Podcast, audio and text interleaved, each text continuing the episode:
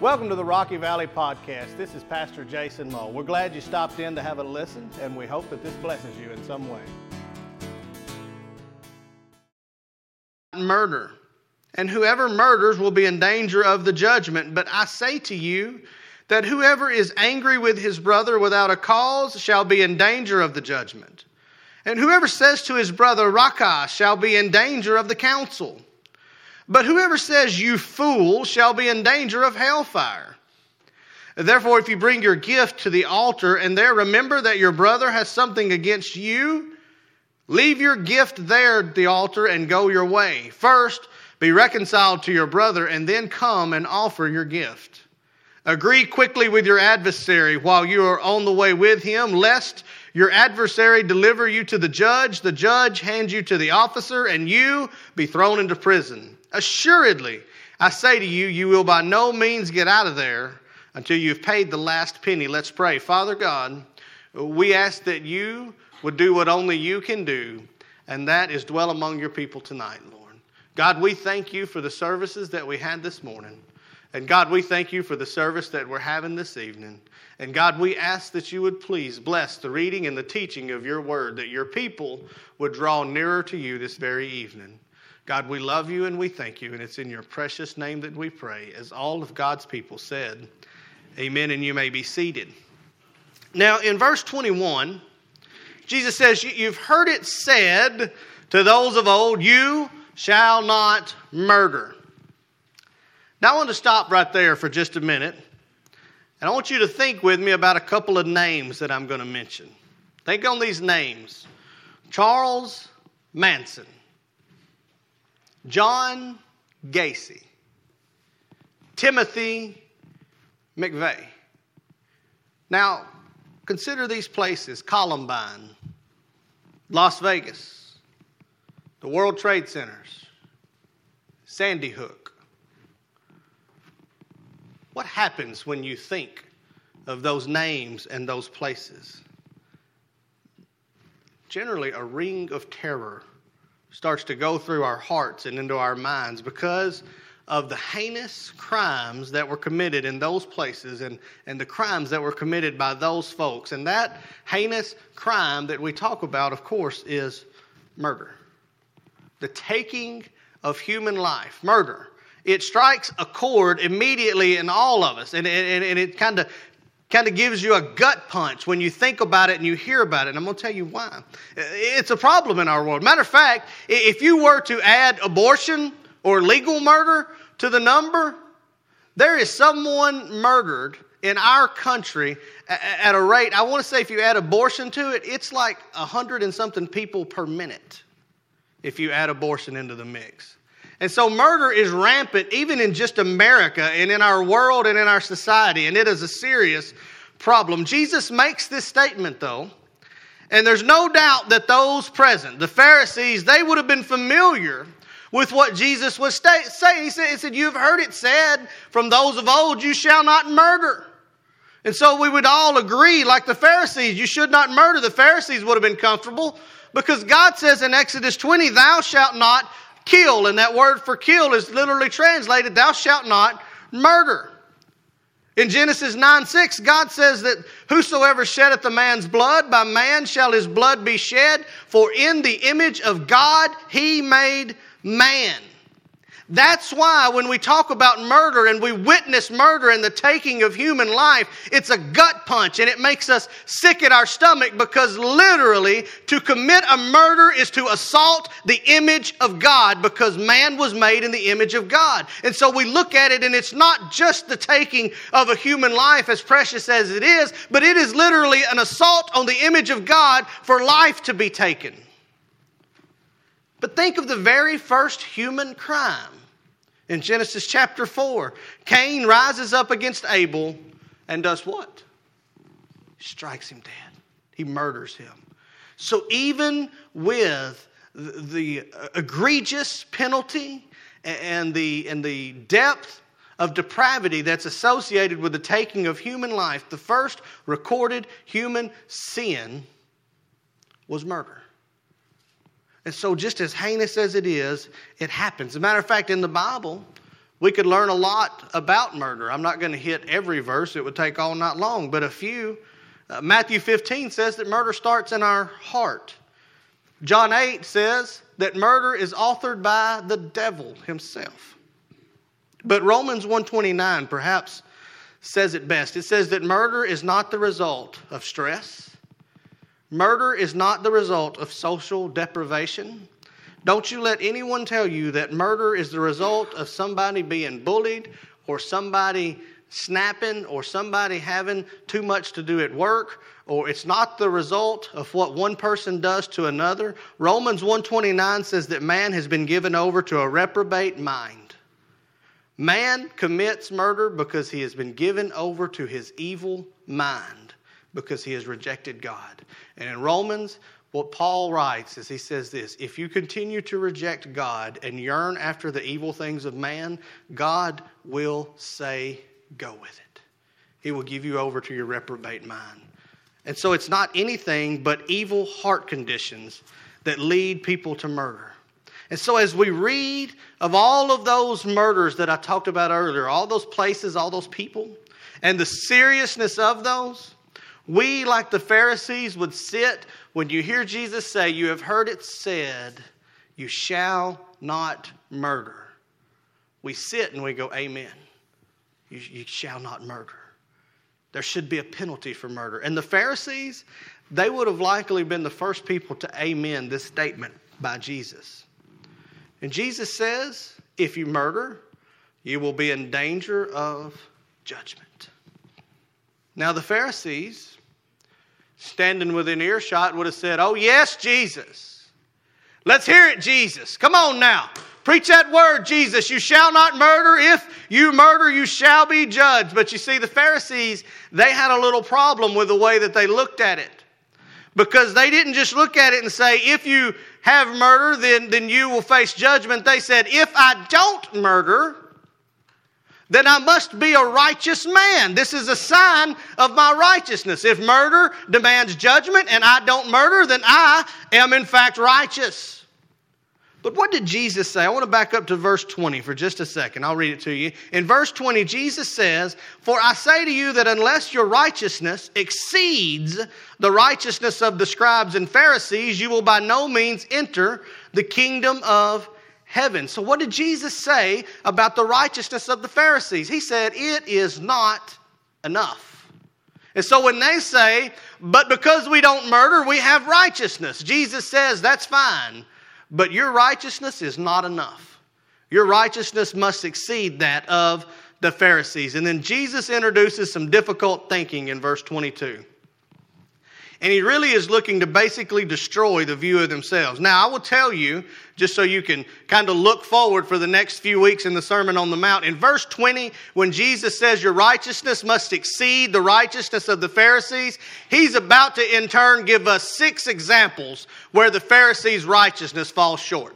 All right, so get ready for the next this sermon in the next five weeks, Jesus is going to be attacking us in a place where we may stand righteous in our thoughts because of what we don't think that we're doing. But Jesus is going to stand and say, But my standard is even greater than your standard. That's essentially what's going to happen. But in verse 22, he's really destroying the Pharisee view of himself because he says this. Uh, he, he first said, Whoever murders will be in danger of the judgment, but he says, But I say to you that whoever is angry with his brother without a cause, shall be in danger of the judgment. Whoever says raka. Now, that word raka, just so nobody gets stumbled up on it, it's an interesting word. It doesn't have a real meaning. All right? It doesn't have a Hebrew meaning. It doesn't have a Greek meaning. The closest thing we can come up with is an Aramaic word called reka that means empty minded. And so we think perhaps it was just a slang insult, basically.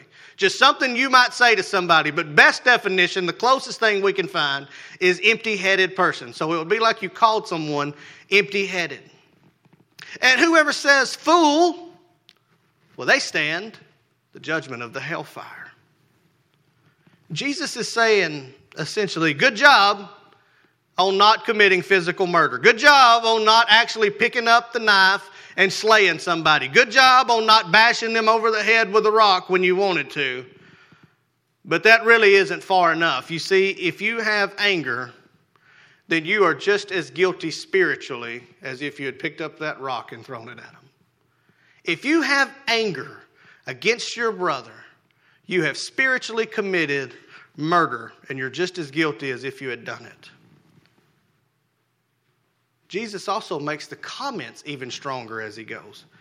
He doesn't just make the standard stronger, he makes the, the punishment stronger. Notice he starts with the judgment, and that word for judgment he's using there was kind of a, a local court system. So you would stand against the one who is judging you, and then he talks about the council. That would be the council of the elders. That would be like standing in a civic court today. And then he goes on to the danger of hellfire, which was kind of the worst judgment that could be pronounced the judgment of God.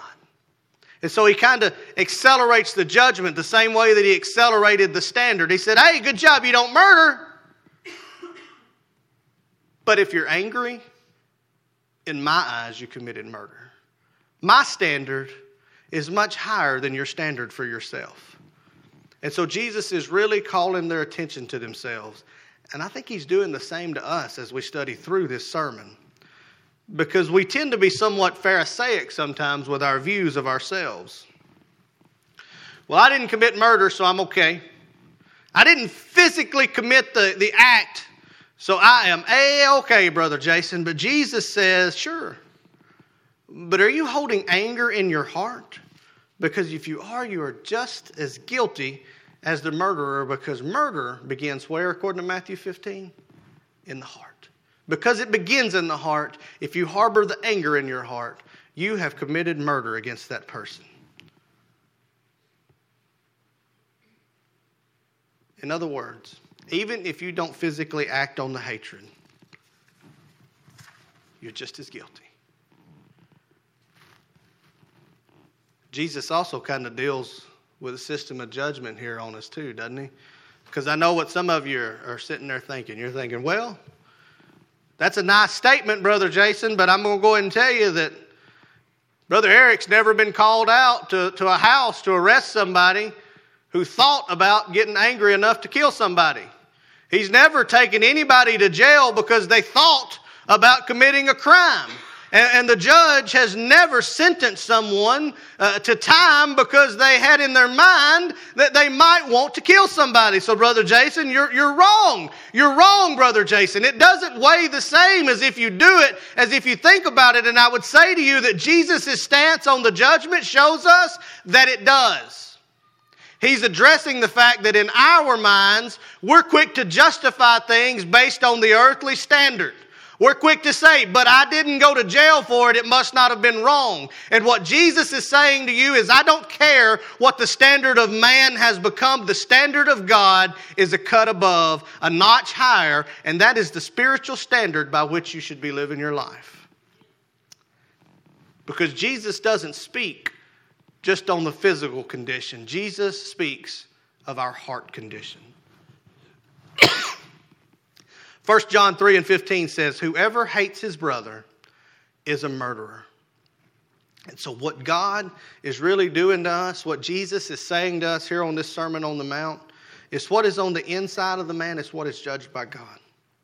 You may be thinking you've got it covered if you hide it from man, but that doesn't get it done because you cannot hide your heart.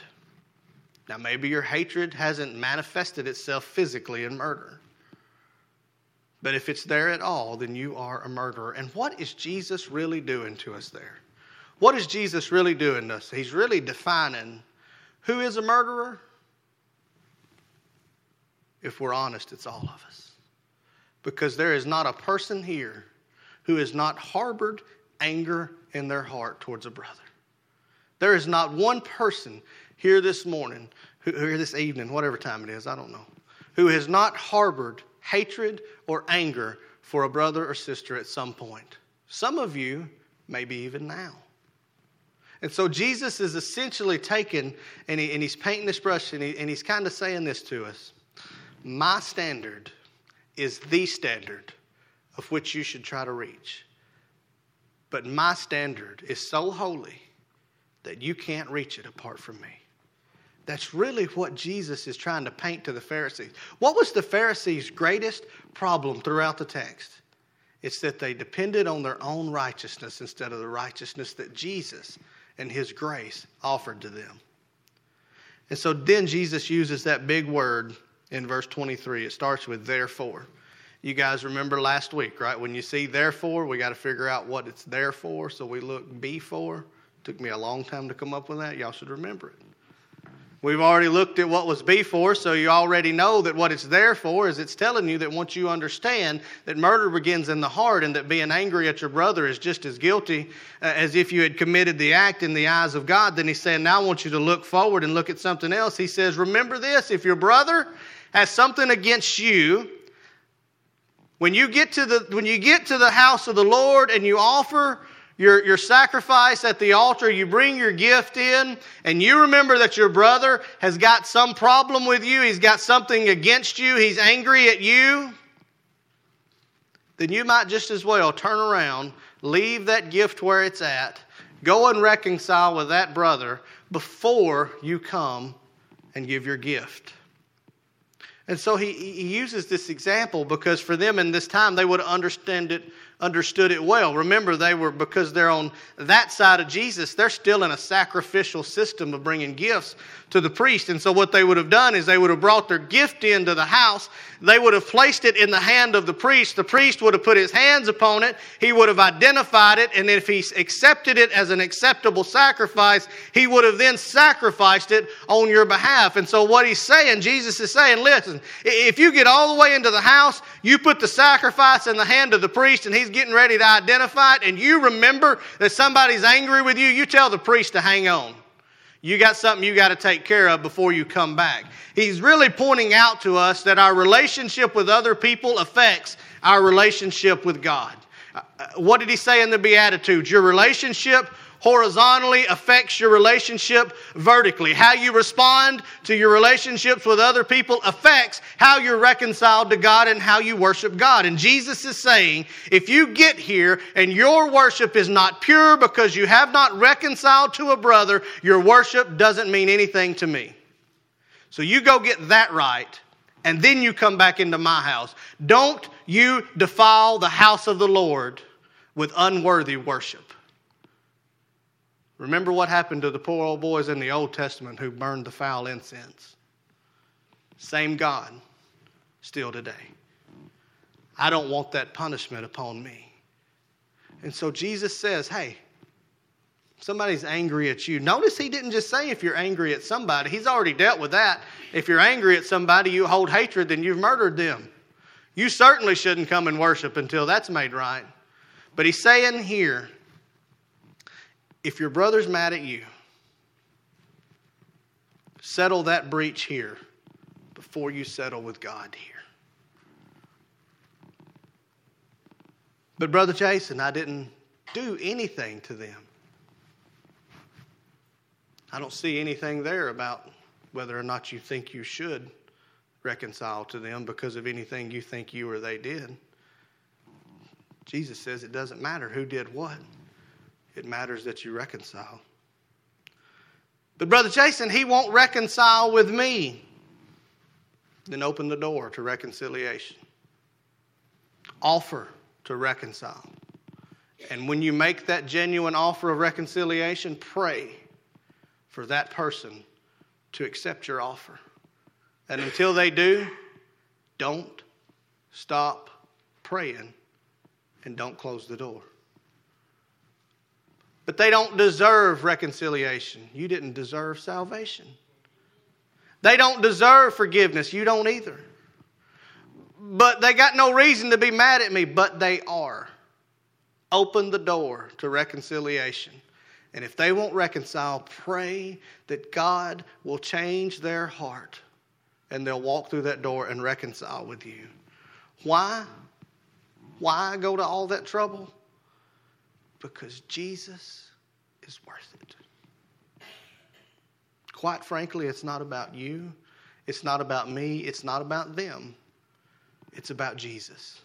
And he says, if you're going to come into my house and you're going to worship my name and I'm going to take this worship to my Father, you best make sure that you've done everything you can to find yourself in a proper standing before you bring it in. Because if you bring a filthy, defiled, angry worship into my house, I will not hear it. So, what is the even deeper meaning of this whole text about murder and anger and all of this? I think to sum it up, Jesus is telling us this our sin is a deeper problem than just what we do. Right? When we think about the sin in our lives, we're very quick to think about the things that we do or don't do, right? It becomes a list. I'd say if I talked to most of you and, and we got in private and we got real honest with each other, and I said, listen, what are the things in your life that hinder your walk with God? You would come up with a laundry list of sins that you commit, things that you do, things that you say, things that you things that you have in your life, and you'd say, "I got to stop this, stop this, stop this, and start this." Right? We would have a quick list of the things we need to quit and the things we need to start that we might walk closer to God. But what Jesus says is, it's way more than what you do or what you don't do. It's as deep as what you think and what's in your heart. And He says, in fact, if you ever get what's in your heart in the right spot, then what comes out of your mouth and is done with your hands will be holy.